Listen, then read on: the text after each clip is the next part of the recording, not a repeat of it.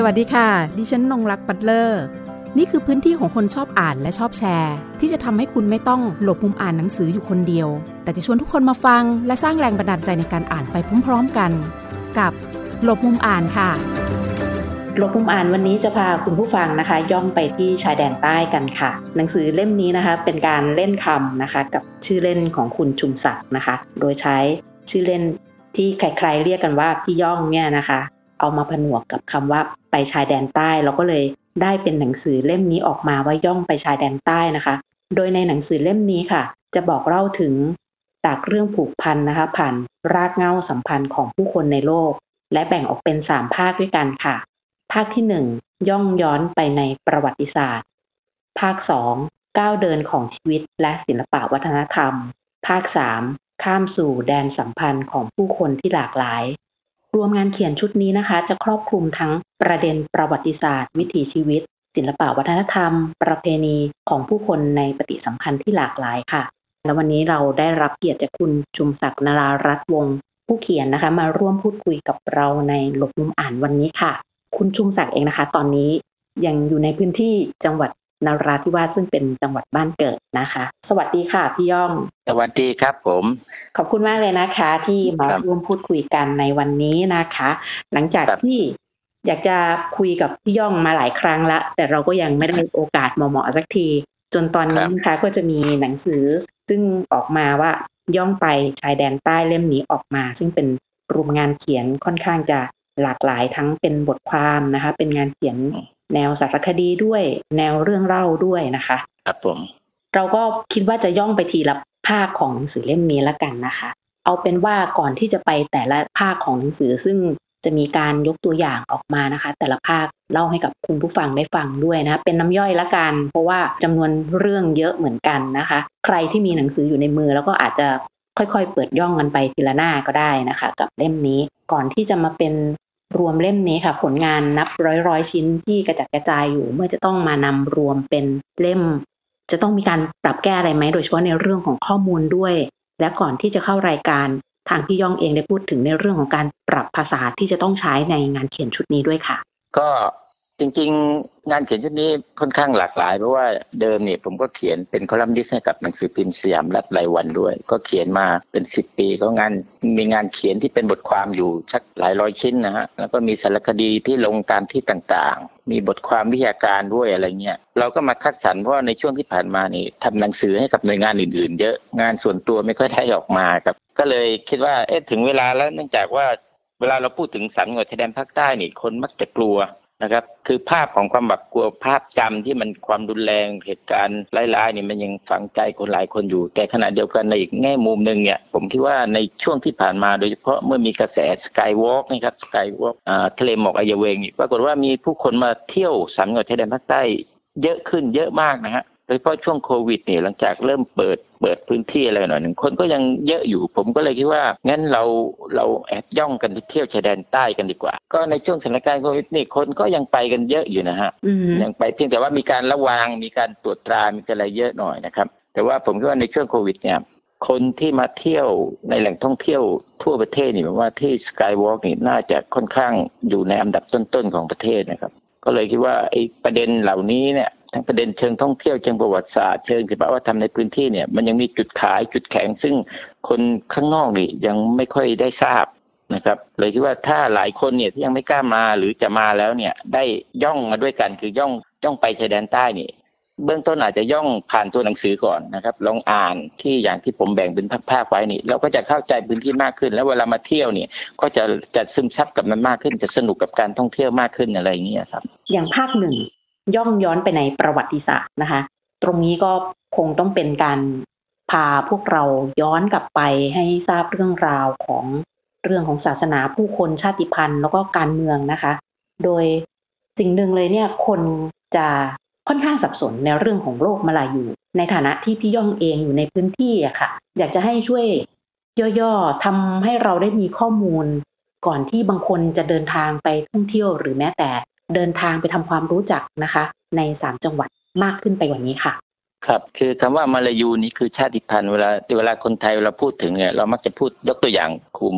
ล้านนาล้านช้างอะไรเงี้ยฮะก็เป็นกลุ่มอีกกลุ่มหนึ่งกลุ่มย่อย แยกต่างหากก่อนที่มาเป็นประเทศไทย ในพื้นที่สายมวยชายแดนภาคใต้เองเนี่ยมีคำว่าโลกมาลายูนะครับโลกมาลายูนี่เป็นชาติพันธุ์ ซึ่งคนในพื้นที่เองนี่หลาย ๆ คนก็ยังเข้าใจผิดว่ามาลายูคืออิสลาม จริง ๆ ไม่ใช่นะฮะมาลายูคือชาติพันธุ์นะครับมีทั้งมาลายูพุทธมาลายูจีนมาลายูมุสลิมอะไรอย่างนี้นะฮะแล้วก็แหล่งกำเนิดของมาลายูเนี่ยมันไม่ใช่อยู่ในสามจังหวัดนะครับถ้าศึกษาทางประวัติศาสตร์เนี่ยผมไป backpack ไปทางอินโดนีเซียมาไปตามรอยเนี่ยโลกมาลายูเนี่ย ในบันทึกประวัติศาสตร์ของจีนเนี่ยก็พูดถึงปรากฏคำว่าโมโลยูครั้งแรกเนี่ยอยู่ที่สุมาตราครับที่เมืองจัมบีติดกับเมืองปาเลมบัง ซึ่งแถบนั้นน่ะเดิมเนี่ยเป็นศูนย์กลางของอาณาจักรศรีวิชัยนะมีแม่น้ำอยู่แม่น้ำสายหนึ่งเนี่ยชื่อแม่น้ำโมโลยูฉะนั้นคำว่าโมโลยูมันปรากฏครั้งแรกหลังจากนั้นก็มีผู้คนซึ่งหลั่งไหลมาในเชิงชาติพันธุ์เนี่ยในสามจังหวัดเนี่ยชาติพันธุ์เนี่ยมันถูกแบ่งเป็นยุคๆไปนะครับ คนยุคแรกเนี่ยเรารู้จักกันในนามของเนกิโต หรืออลังอัสลีหรือที่เราเรียกว่าซาไก่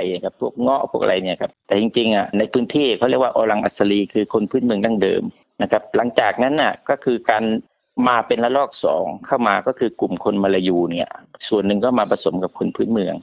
นะครับแล้วถึงจะเป็นความเชื่อเข้ามาเป็นฮินดูพุทธเป็นพราหมณ์เป็นอิสลามเข้ามานะครับเป็นระลอกระลอกเข้ามาดังนั้นคำว่ามาลายูเนี่ย มันเป็นกลุ่มภาษาคือเป็นชาติพันธุ์และเป็นกลุ่มภาษา ในภาษาในกลุ่มเอเชียตะวันออกเฉียงใต้เนี่ยเขาแบ่งเป็น5กลุ่มภาษา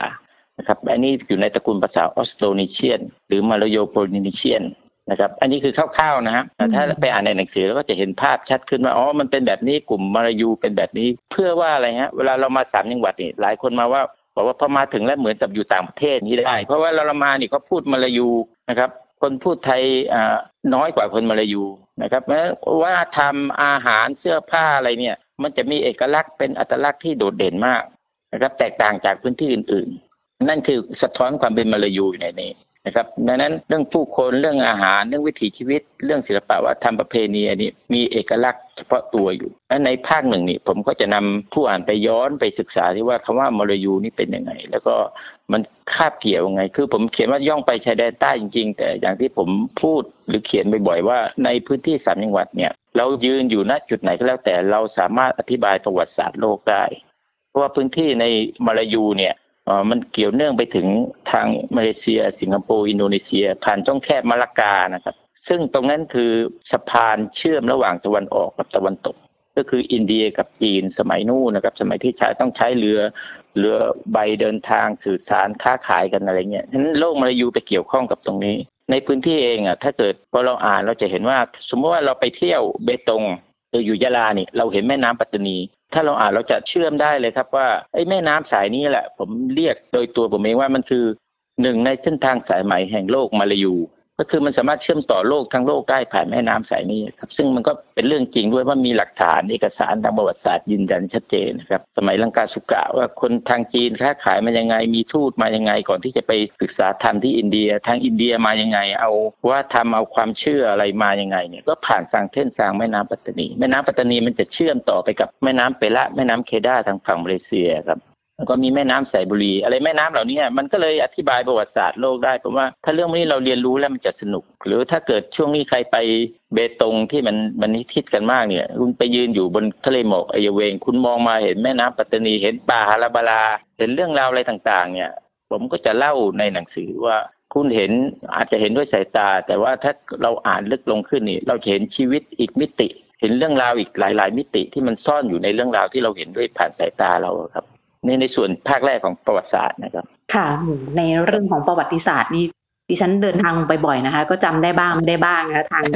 พี่ยองเองก็เคยเล่าให้ฟังนะคะ พอได้มาฟังอีกรอบนี่ก็ได้เป็นการทบทวนวรรณกรรมของตัวเองไปด้วยอีกในตัวนะคะ รวมถึงให้ได้เห็นเส้นทางสายไหมนะคะว่าโลกของมาลายูเนี่ยเชื่อมเชื่อมโลกสู่กันอย่างไรบ้าง ภาพขยายใหญ่ขึ้น โดยมาทั้งได้เห็นทั้งใน จริง ๆ ก็ในเรื่องของประวัติศาสตร์เศรษฐกิจด้วยนะคะ ในในอดีตเรื่องของการค้านะคะ การอพยพย้ายถิ่นการเดินทางมาของผู้คนนะคะ จนมาตั้งแหล่งอยู่ที่นี่แล้วก็เป็นหับนะคะ อีกพื้นที่หนึ่งนะคะ ทีนี้มันในในภาคหนึ่งค่ะพี่ย่องจะมีอันหนึ่งหัวข้อหนึ่งเรื่องหนึ่งที่บอกว่าคืนความทรงจำสายบุรีจังหวัดที่หายไปอยากจะให้พี่ย่องช่วยขยายความตรงนี้หน่อย คือในทางทางประวัติศาสตร์นี่สายบุรีนี่มีเรื่องเล่าเยอะ เพราะเขาเชื่อว่าสายบุรีเองแต่ก่อนเป็นท่าเรือโบราณนะครับเขามีมีเขาสลินดงบายูอยู่ท่าเรือนะครับแล้วก็เชื่อว่าคนจีนรุ่นแรกที่ไปสร้างคือดาจินอหรือสร้างเมืองปัตตานีเนี่ยมาจากสายบุรีนะครับสายบุรีมีศาลเจ้ามีการแห่เจ้ามีอะไรก่อนปัตตานีนะครับในขณะเดียวกันในเชิงของทำเลที่ตั้งเนี่ยสายบุรีเป็นปลายของแม่น้ำสายบุรีอย่างที่ผมเล่าว่าเป็นเส้นทางเชื่อม ตะวันออกตะวันตกอะไรเนี่ยนี่มันก็มีแผ่นดินตอนในกับแผ่นดินตอนนอก แต่ก่อนสายบุรีเป็นเส้นทางเชื่อมการค้าอะไรเยอะ ในเล่มเนี่ยผมก็พูดถึงเรื่องช้างอะไรอยู่นะครับ แล้วก็สายบุรีเป็นปลายน้ำของแม่น้ำสายทองคำจากสุขิรินนะครับนั้นมันมีเฉพาะเรื่องทรัพยากรหนึ่งก็เยอะแล้ว ทีนี้ในแง่ของ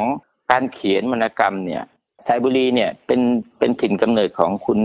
ชัดชัยวิเศษสวนภูมิหรือพนมเทียนนะครับดังนั้นหลาย ๆ เรื่องที่คุณชัดชัยเขียนนะครับ เพชรพระอุมาเสือดำที่มายออะไรก็ใช้ฉากแถบนี้ครับเอ๊ะถามว่าสายบุรีทำไมเป็นจังหวัดที่หายไปบอกสายบุรีนี่เป็นเมืองแปลกครับเป็นเมืองเหมือนกับโดนผลักใสยุคหนึ่งเนี่ยเป็นเมืองที่ขึ้นอยู่กับตัตนี แต่อีกยุคหนึ่งเนี่ยก็ถูกตัดไปข้ามขึ้นอยู่กับจังหวัดนราธิวาสกับบางนาราครับ แล้วก็อีกยุคหนึ่งที่รุ่งเรืองที่สุด คือถูกยกระดับขึ้นมาเป็นจังหวัดสายบุรีเลยฮะซึ่งหลายคนก็ยังไม่ทราบว่าสายบุรีมันเป็นจังหวัดไปเลยจนกระทั่งทุกวันนี้ก็เป็นลดระดับจากจังหวัดลงมาก็เป็นแค่ส่วนหนึ่งของอำเภอในจังหวัดปัตตานีครับแต่ว่าสายบุรีเนี่ยมันเป็นรอยต่อพอดีระหว่างจังหวัดปัตตานีกับนราธิวาสนะครับ ตรงนั้นก็สวยงามมาที่เที่ยวก็เยอะประวัติศาสตร์ก็เยอะนะครับใครไปดูเรื่องเรือกอและนะครับ เรื่องผู้คนเรื่องการอยู่แบบพระหุธรรมนะครับสายบุรีมีบ้านทรง ชิโนปุกิทรงบ้านเก่าๆแบบทรงจีนเนี่ยเยอะเพราะแต่ก่อนนะคนจีนไปอยู่กันเยอะครับนี่มันเรื่องที่ผมเขียนเนี่ย ผมพอดีสายบุรีนี่มีเพื่อนๆนะครับเขาเขาเคยไปเรียนอยู่ข้างนอกแล้วกลับมาเนี่ยเขามาตั้งเป็นกลุ่มชื่อสายบุรีลูกเกอร์นะครับแล้วก็มีเพื่อนอีกคนหนึ่งชื่อนายิบอาเวบุซาเนี่ยอยู่หรือสอเนี่ยเขาก็พยายามทำโครงการเนี่ย เพื่อกระตุ้นให้คนกลับมาหวนกลับมาใช้ ภาพในอดีต ภาพประวัติศาสตร์มา มายึดโยงความรู้สึกของผู้คนให้กลับมา คือเราต้องยอมรับว่าในสถานความไม่สงบนี่มันก็มีคนส่วนหนึ่งที่รู้สึกมองมองหน้าเหมือนไม่รู้ใจครับ มีความเหินห่างไปบ้างอะไรเงี้ยก็พยายามดึงประวัติศาสตร์กลับมา ก็เกิดกลุ่มสายวิลิเกอร์พยายามดึงทำกิจกรรมพวกนี้ขึ้นมานะครับก็ก็จัดกิจกรรมในพื้นที่นะครับ พาเด็กพานักศึกษาไปวาดรูปนะครับ ไปทำกิจกรรมในพื้นที่ แล้ววันนั้นที่ผมเขียนเนี่ยก็คือผมได้ไปร่วมประชุมปรึกษาเรือเขาแล้วก็ก็พาทีมเราเนี่ยไปที่เชียงใหม่ ไปดูว่าเชียงใหม่เนี่ยเขาอยู่ร่วมกันยังไง แล้วก็ใช้ประวัติศาสตร์ขับเคลื่อนเมืองยังไงนะครับอยู่ด้วยกันสร้างสรรค์ยังไงแล้วก็แล้วก็กลับมาแล้วเขาก็มีกิจกรรมต่อเนื่องนะครับจนกระทั่งผมว่าสามารถสมานรอยแผลที่เคยเกิดขึ้นนะครับคนจีนกับคนมุสลิมคนพุทธนี่เขาเริ่มร่วมทำกิจกรรมด้วยกันกับปรึกษาหารือกันอะไร จนทุกวันนี้เมืองสายบุรีกลายเป็น เมืองหนึ่งซึ่งผมว่าคนอยากไปมากอยากไปเที่ยวเพราะที่เที่ยวก็เยอะทางประวัติศาสตร์ก็มากนะครับ ทางเศรษฐกิจทางอะไรหลายอย่างนะครับ ถ้านักตกปลาก็ชอบไปตกปลานะอย่างทททเองเวลาเขาจัดตกปลาสายบุรีเนี่ยก็เป็นหนึ่งในกิจกรรมประจำปีที่ที่โดดเด่นที่คนไปเยอะฉะนั้นสายบุรีค่อนข้างพร้อมในหลาย ๆ ด้านนะครับ หลาย ๆ มิตินะก็เลยเป็นเป็นบทหนึ่งที่ผมนำนำมาเสนอในในหลึงย่องไปชายแดนใต้เนี่ยค่ะครับ เข้ามาสู่ที่ภาคที่สองนะคะก็จะเป็นเรื่องของก้าวเดินของชีวิต และศิลปะวัฒนธรรม ตรงนี้จากที่เคยไปที่จังหวัดนราธิวาสนะคะ จะปรากฏเห็นคำว่าโคกนะบ้านโคกนั้นโคกนี้อะไรอย่างเงี้ยนะคะจะมีชื่อคำว่าโคกนำหน้าในแต่ละหมู่บ้านหรือบางพื้นที่ มันก็เลยมีบทหนึ่งซึ่งมันไปสัมพันธ์กับการตั้งคำถามของตัวเอง ความสงสัยของตัวเอง มันจะมีบทหนึ่งที่พี่ย่องจะได้พูดถึงเรื่อง บุญบั้งไฟที่สุขิรินนะคะที่ว่าอัตลักษณ์อีสานนะคะ สุดถิ่นชายแดนใต้อย่างเงี้ยตรงนี้ระหว่างอีสานกับทางสามจังหวัดเนี่ยมันไปเชื่อมร้อยกันอย่างไรคะใช่คือที่สุขิรินนะที่นราธิวาสเนี่ยมีอยู่สิบสามอำเภอมีอำเภอหนึ่งคืออำเภอสุขิรินเนี่ยอยู่อยู่ไกล้อยู่ติดชายแดนมาเลเซียครับ ซึ่งก็มันมีนโยบายของรัฐช่วงหนึ่งซึ่งให้คนอีสานมาบุกเบิก อีสานที่ยากจนและอยากมีที่ทำกินอะไรเนี่ย ก็มาซึ่งอันนี้ก็เป็นประเด็นที่มันเป็นปมขัดแย้งทางความรู้สึกของคนมุสลิมในพื้นที่ส่วนหนึ่งนะครับ ที่มองว่าเอ้ยกลายเป็นมาแย่งที่ทำกินอะไร แต่จริง ๆ แล้วในพื้นที่เองอยู่ทุกวันนี้เนี่ยเขาก็อยู่กันอย่างสันตินะครับอย่างช่วยเหลือกันกลายเป็นกลุ่มที่สุขิลินเนี่ยเป็นกลุ่มคนอีสานจากหลายๆจังหวัดที่มาอยู่นะครับมาทำกินมาบุกเบิก แล้วก็เอาว่าธรรมของอีสานเนี่ยมาสั่งสมมาสร้างอยู่ในพื้นที่ โดยเฉพาะเรื่องของบุญบั้งไฟนะครับ บุญบังไฟนี่เขาจัดทุกปีนะครับ จัดแล้วก็จัดใหญ่ขึ้นเรื่อยๆ มีคนมาเลเซียคนอะไรมามาดูมาอะไรกันเยอะนะครับ มันก็สะท้อนถึงอัตลักษณ์ของคนอีสานที่อยู่ในพื้นที่เอง แล้วเราก็เห็นนั่นเองนะครับว่าคนในพื้นที่เองก็เปิดอย่างที่ผมเล่าก่อนหน้านี้แล้วว่าคือความโลกมลายูนี่มันมีลักษณะพิเศษ ในในอย่างภาคสองนี่ผมเล่าหลายๆอย่างฮะเล่าเรื่องอาหารเมนูสมานฉันท์นะครับเนื่องจากว่าอาหารนี่มันก็ถูกผสมจากความเป็นจีน ความเป็นอาหรับความเป็นตะวันตกอะไรอยู่ในนี้เหมือนกันนะครับ ในเรื่องของเสื้อผ้าอาภรณ์นะครับ หรือเรื่องเรื่องการแสดงเนี่ยบั้งไฟเป็นของอีสาน ในเนี้ผมเขียนเรื่องมะโย่ง เขียนเรื่องลัมตาลีนา ซึ่งคิดว่าหลายคนคงไม่เคยได้ยินแน่อะไรเงี้ยมันมีที่แห่งเดียวเองอยู่ที่ที่แหวงใกล้สุขิรินเนี่ยครับหรือมีลิเกป่าที่สตูลอะไรแล้วก็มีงานศิลปะว่าทำที่เจ้าแม่ลิมกอเนียอะไรเงี้ยคือผมก็พยายามเฉลี่ยเล่มนี้นะครับว่าเราก็เห็นมิติหลาย ๆ ด้านของพื้นที่ว่าความเป็นมลายูเนี่ย ก็คือเหมือนพื้นที่อื่นๆนะครับ มีคนอยู่ค่อนข้างหลากหลาย มีคนมุสลิม คนจีน คนพุทธนะครับ อย่างย้อนไปภาคหนึ่งนี่ผมก็เล่าเรื่องของนายูจีนอ นายูคือมาลายูครับ จีนอคือจีนก็คือจีนมาลายู หรือเรื่องของหลวงปู่ทวดตำนานนางผมหอมชายแดนใต้นี่อันนี้จะอยู่ในนี้หมดนะครับเพราะฉะนั้นบุญบั้งไฟสุขิรินเนี่ยผมว่ามันมันโดดเด่นมันเฉิดฉายขึ้นมาอาจจะต่างจากเรื่องอื่นๆซึ่งคนก็งง เรื่องนี้ตอนครั้งแรกที่ผมเขียนนี่ผมเขียนลงนิยสารทางอีสานนะครับแล้วก็ทางไทยรัฐเขาก็ไปลงด้วยคือเขาแปลกใจเอ๊ะทำไมสามจังหวัดถึงมีบุญบ้างไฟได้อะไรเงี้ยผมก็เล่าเรื่องที่เราไปวันที่ผมไปเนี่ยผมไปกับทีมทีวีครับทีมพี่พี่ลูเนชั่นเนี่ยเขาไปติดตามไปดูเราเห็นแล้วมันยิ่งใหญ่มากครับ มีคนอีสานทั้งหลาย ๆ หมู่บ้านนี่มันรวมตัวกันนะครับร้องรำทำเพลง ก็เฮฮาสันสันตามภาษาคนอีสานนะครับ ในพื้นที่นะครับแล้วก็มีคนมุสลิมมาร่วมด้วยนะครับ มาร่วมอยู่ในขบวนเซิ้งนะครับ มาชมมาอะไรเงี้ยอันนี้ผมว่าเป็นภาพที่น่ารักนะคนมาเลเซียก็มาเยอะบางทีพอเราทักทายแล้วจริงๆอะสุคิรินกับมาเลเซียด้วยความมันเป็นพื้นที่รอยต่อนั้น เราก็เห็นคนมาเลเซียบางคนเขาเขาต้นเขาเรียกอะไรปู่ย่าตายายก็มาอยู่ฝั่งเราก็เยอะนะครับ อย่างที่แหวงอะไรเงี้ยพวกนี้เขาชอบในเชิงว่าทำเพราะว่าฝั่งเรานี่ตรงข้ามไปคือกาลันตัน นะครับกาลันตันซึ่งท่านกลับย้อนไปในอดีตมันก็คือแผ่นดินเดียวกันนะเนาะก่อนที่จะโดนโดนแยกกันไปตอนปี 2452 สมัยอังกฤษนะครับฉะนั้นความผูกพันทางศิลปวัฒนธรรมนี้มันมีสูงนะครับ ผู้คนนี่มีวิธีคิดมีภาษามีอะไรใกล้เคียงกันนะครับ แล้วก็ตื่นตัวด้านศิลปวัฒนธรรมเหมือนกันไอ้อันนี้เป็นเรื่องที่น่าชื่นชม แล้วก็น่าสนใจมากสำหรับคนที่สนใจงานในเชิงศิลปวัฒนธรรมครับมันมีลิเกป่าด้วยค่ะพี่ย่องไม่ทราบว่ารูปแบบเป็นอย่างไรก็อยากให้พี่ย่องช่วยเล่าให้ฟังหน่อย คือลิเกป่านี่มันย้อนไปนานมากเลยคือตอนนั้นน่ะ ผมเคยทำงานอยู่กับทีมทีวีบุรพาเขาไปทำสารคดีเรื่องลิเกป่าที่สตูลแล้วก็ไปถ่าย ผมไปเห็นผมยังแปลกใจคือลิเกป่านี่มันผมว่าทุกวันนี้มันหายากว่าคนที่เล่นนี่ส่วนใหญ่จะอายุมากโอ้ค่ะคือเขาเหมือนกับเวลาว่างครับ ว่างแล้วก็มารวมตัวกันแล้วก็เล่นเป็นลิเกป่าอะไรฉะนั้นเด็กรุ่นใหม่เลยจะไม่เข้าใจจะไม่มันยากฮะเพื่อว่าเราไปดูผมไปดูปุ๊บเนี่ย ตอนหลังนี่ผมเช็คผ่านมาหลายปีไปเช็ค ปรากฏว่าสมาชิกนี่เสียชีวิตไปไปเยอะมากหลายคน แล้วก็ส่วนใหญ่อายุมากแต่ไอสิ่งที่จะไม่ฉุกคิดขึ้นมาเขียนเรื่องนี้เพราะว่าผมรู้จักน้องคนหนึ่งเป็นนักศึกษาอยู่ที่มอปัตตานีนี่ปรากฏว่าเขาทำวิจัยเรื่องนี้ให้กับสกวครับนักศึกษาก็ทำสมัยเขาเรียนมัธยม ผมเออมันน่าสนใจที่เด็กรุ่นใหม่มาทำเอาลิเกป่ามาเป็นสื่อเป็นกุศโลบายในการกระตุ้นเชิงศิลปะว่าทำชีวิตอะไรเงี้ยก็เลยหยิบยกเรื่องนี้มา มาเขียนต่อเนื่องให้เห็นช่วงเวลานะครับที่มันเปลี่ยนไปแล้วว่า แล้วก็จริง ๆ เนี่ยมันสะท้อนให้เห็นว่าถ้าเกิด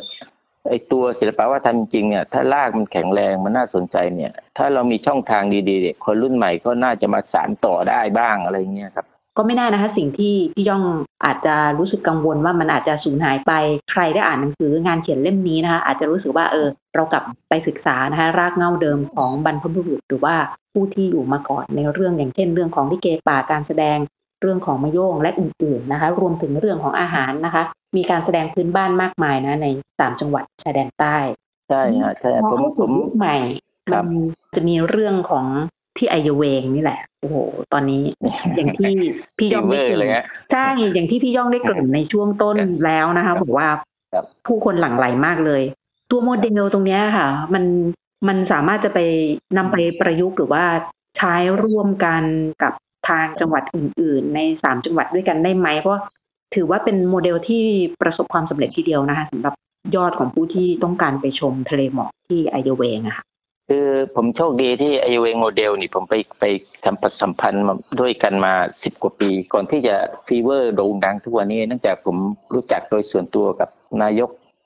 ปลัดอบต.อัยเยอร์เวงครับ เป็นเด็กหนุ่มรุ่นใหม่นะครับจบด็อกเตอร์เมื่อไม่นานนี้ แต่วิธีคิดเขาเขาแข็งแรงมากคือ ผมบังเอิญได้เจอกัน แล้วก็เข้ามาดูผมช่วงนั้นผมทำค่ายค่ายนักเขียนนะครับจุดประกายให้เด็กหันมาสนใจเรื่องการอ่านการเขียน แกก็มาได้ดูแล้วแกก็เอาเนี่ยไป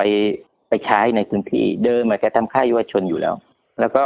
กลายเป็นเยาวชนปลุกจิตสำนึกในการรักป่าและจุดประกายการเขียน เราทำด้วยกันต่อเนื่องมาสิบกว่าปีแล้วครับตอนนั้นอายเวงยังเป็นป่ารกๆอยู่เลยนะครับและคนกลัวเป็นพื้นที่สีแดงว่าเป็นพื้นที่ที่มีการถล่มลงพักนะครับเป็นข่าวใหญ่โตอะไรเนี่ยคนก็กลัวนะครับ แต่พอตอนหลังเนี่ยผมดูเนี่ยผมดูแนวคิดเลยคือประหลัดคนนี้เขาเก่ง ผมคิดว่าอายเวงเป็นอบตแห่งเดียวในประเทศนะครับเท่าที่ผมศึกษาดูที่มีแผน แผนพัฒนาแผนแม่บทเนี่ยฮะสิบปียี่สิบปีเขามีทำแผนแม่บทไว้เรียบร้อยแล้วนะครับ ในแผนแม่บทนี้เขากล้าวไกลถึงขั้นว่าจะพัฒนาแต่ละส่วนยังไง แล้วมีการพาเจ้าหน้าที่พนักงานทั้งหมดนี่ไปดูงานในแต่ละที่ประติดประต่อเชื่อมต่อกันและที่สำคัญ ผมคิดว่าที่หลายพื้นที่น่าจะไปใช้ได้คือการให้ชุมชนเป็นเซ็นเตอร์เป็นศูนย์กลาง คือจากข้างล่างขึ้นข้างบน ไม่ใช่บัตทัมดาวลงไปนะครับดังนั้นการให้ชุมชนมีส่วนร่วม นะครับได้รับรู้ได้ตัดสินใจเอง อันนี้เป็นจุดแข็ง เพราะอย่างช่วงเริ่มต้นก่อนที่ก่อนที่จะมีการสร้างสกายวอล์กเนี่ยทะเลหมอกอายเวงพอเริ่มดังเนี่ยครับประหลัดใช้วิธีเอาชาวบ้านในพื้นที่เนี่ยมาเป็นรปภเป็นเจ้าหน้าที่ครับคนที่เขาบอกว่าไอ้คนนี้เกเรอะไรเงี้ยแต่พอเราให้พื้นที่เขาเนี่ยให้ตัวตนเขาเนี่ยปรากฏเขาทำงานดีมาก แล้วเขารู้สึกหวงแหนเพราะนี่คือบ้านเขาไงฮะคนมาเที่ยวเยอะนี่เขาก็ทำให้เขามีรายได้ นั้นเขาก็ไม่อยากให้เกิดเรื่องร้ายๆ เพราะมันจะทำลายภาพลักษณ์ของพื้นที่ครับมันก็เลยเกิดความช่วยเหลือกันนะครับ แล้วก็ในข้างบนเองเนี่ยคอนเซปต์ของชุมชนคือร้านค้าที่ขายอาหารพื้นถิ่นอะไรเงี้ยก็จะให้แต่ร้านค้าของชุมชนพื้นที่นะครับไม่อยากให้คนนอกเข้ามา นี่ก็ถือว่าสงวนสิทธิ์ไว้สำหรับคนพื้นที่ว่าคนพื้นที่เองเนี่ยขาดโอกาสในช่วงสถานการณ์นะครับ รายได้ราคายางก็ไม่ดีพืชผลทางการเกษตรก็ตกต่ำเนี่ยเขาก็ต้องหารายได้จากการท่องเที่ยวอะไรเงี้ยซึ่งตอนก่อนหน้านี้ก็ไม่มีใครคิดว่ามันจะทำได้ แต่พอตอนหลังมันบูมขึ้นมานะครับมีการสร้างสกายวอล์กสกายวอล์กนี่ก็มาจากพื้นที่เหมือนกันนะครับเพราะคุยกันนะนี่พอสร้างเสร็จตอนนี้มัน fever ตอนเปิดก่อนที่โควิดรอบใหม่จะมานี่คนไปที่สกายวอล์กเนี่ยวันเดียวเนี่ยหมื่นกว่าคนนะหมื่นสองนะครับ ถึงตอนนี้โดยเฉลี่ยก็พันกว่าคน มันทำให้เห็นเลยครับว่าถ้าชุมชนเนี่ยมีผู้นำที่แข็งแรง แล้วก็มีการวางแผนมีการทำแผนในบทชุมชน แล้วก็ให้ชุมชนมีส่วนร่วมเพราะว่าอันนี้เป็นโมเดลที่แข็งแรงที่จะไปใช้กับชุมชนอื่นๆได้เลยครับ ทีนี้เราจะย่องไปที่ภาคสามกันนั่นก็คือข้ามสู่แดนสัมพันธ์ของผู้คนที่หลากหลาย ตรงนี้สำหรับภาคนี้ให้พี่ย่องพูดในในภาพรวมให้เลยละกันว่า อยากจะสื่อสารถึงเรื่องใดบ้างสำหรับภาคนี้นะคะ ก็ภาคสามนี้ผมใจว่าข้ามสู่แดนสัมพันธ์ของทุกคนที่หลากหลาย จริงๆแล้วเราก็เล่าเรื่องคนเป็นหลักนะฮะคนที่ผมเล่าเนี่ย ผมก็พยายามเชื่อมต่อ คือผ่านทั้งสายตาคนในพื้นที่อย่างคุณหมอท่านหนึ่งที่จะแนะที่ได้รางวัลยอดเยี่ยมว่าเขาเอาเรื่องของการแพทย์มาประสานเพื่อให้ชุมชนเข้าใจยังไง คือในพื้นที่เองก็มีความเชื่อนะครับเขาเรียกว่าจารีตหรืออดัตแบบคนมาอยู่พื้นถิ่นอยู่อีกแบบหนึ่งซึ่งบางทีมันก็คอนฟ lict กับการแพทย์สมัยใหม่อะไรเงี้ย แต่คุณหมอแกก็ใช้แนวคิดที่ไปช่วยชุมชนอะไรจนได้เป็นหมอตัวอย่างอะไรอย่างนี้ฮะหรือว่าคนที่เก้าดิผมพยายามเชื่อมพี่เกลิ่นเขียนชื่นนะครับหลาย ๆ คนที่ติดตามเรื่องสารจังหวัดเรื่องคนที่พายเรือก็และจากเกาะยาวไปขึ้นที่ท่า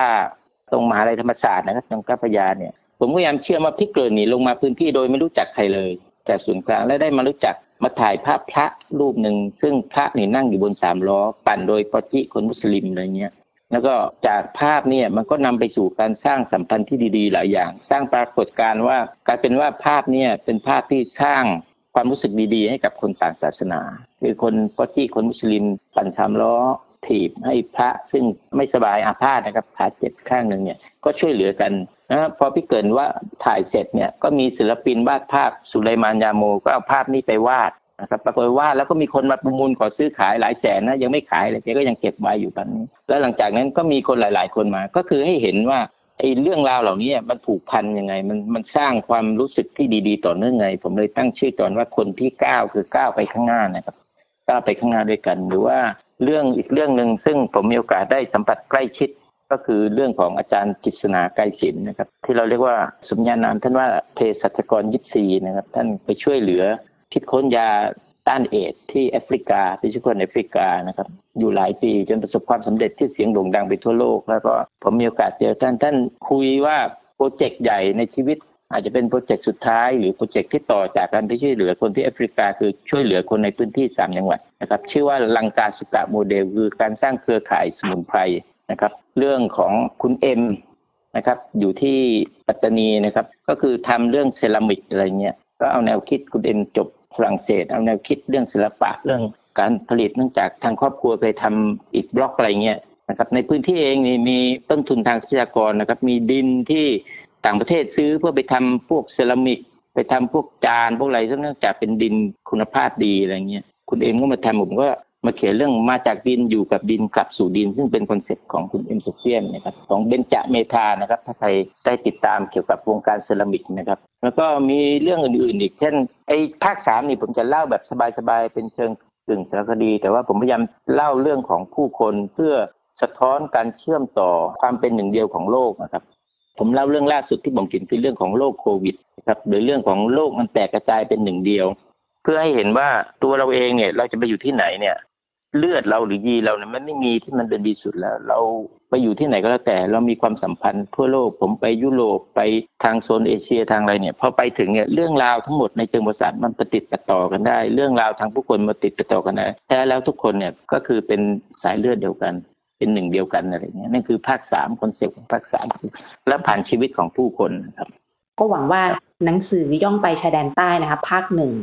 ย่องย้อนไปในประวัติศาสตร์ ภาคสอง ก้าวเดินของชีวิตและศิลปะวัฒนธรรม ภาคสามข้ามสู่แดนสัมพันธ์ของผู้คนที่หลากหลายนะคะ แต่ละภาคเหล่านี้ค่ะ จะทำให้เราได้รู้จักชายแดนใต้แล้วก็โลกมาลายูรวมถึงความสัมพันธ์ของผู้คนนะคะ เราต่างมีหัวใจเดียวกัน และเราก็มีหัวใจเหมือนกันค่ะ วันนี้ขอบคุณที่ติดตามรับฟังกับมุมอาจสวัสดีค่ะ ครับ ขอบคุณครับ สวัสดีครับ หากมีหนังสือดีๆ ที่อยากมาแชร์กัน มาบอกกับเราได้นะคะ แล้วกลับมาหลบมุมอ่านด้วยกันค่ะ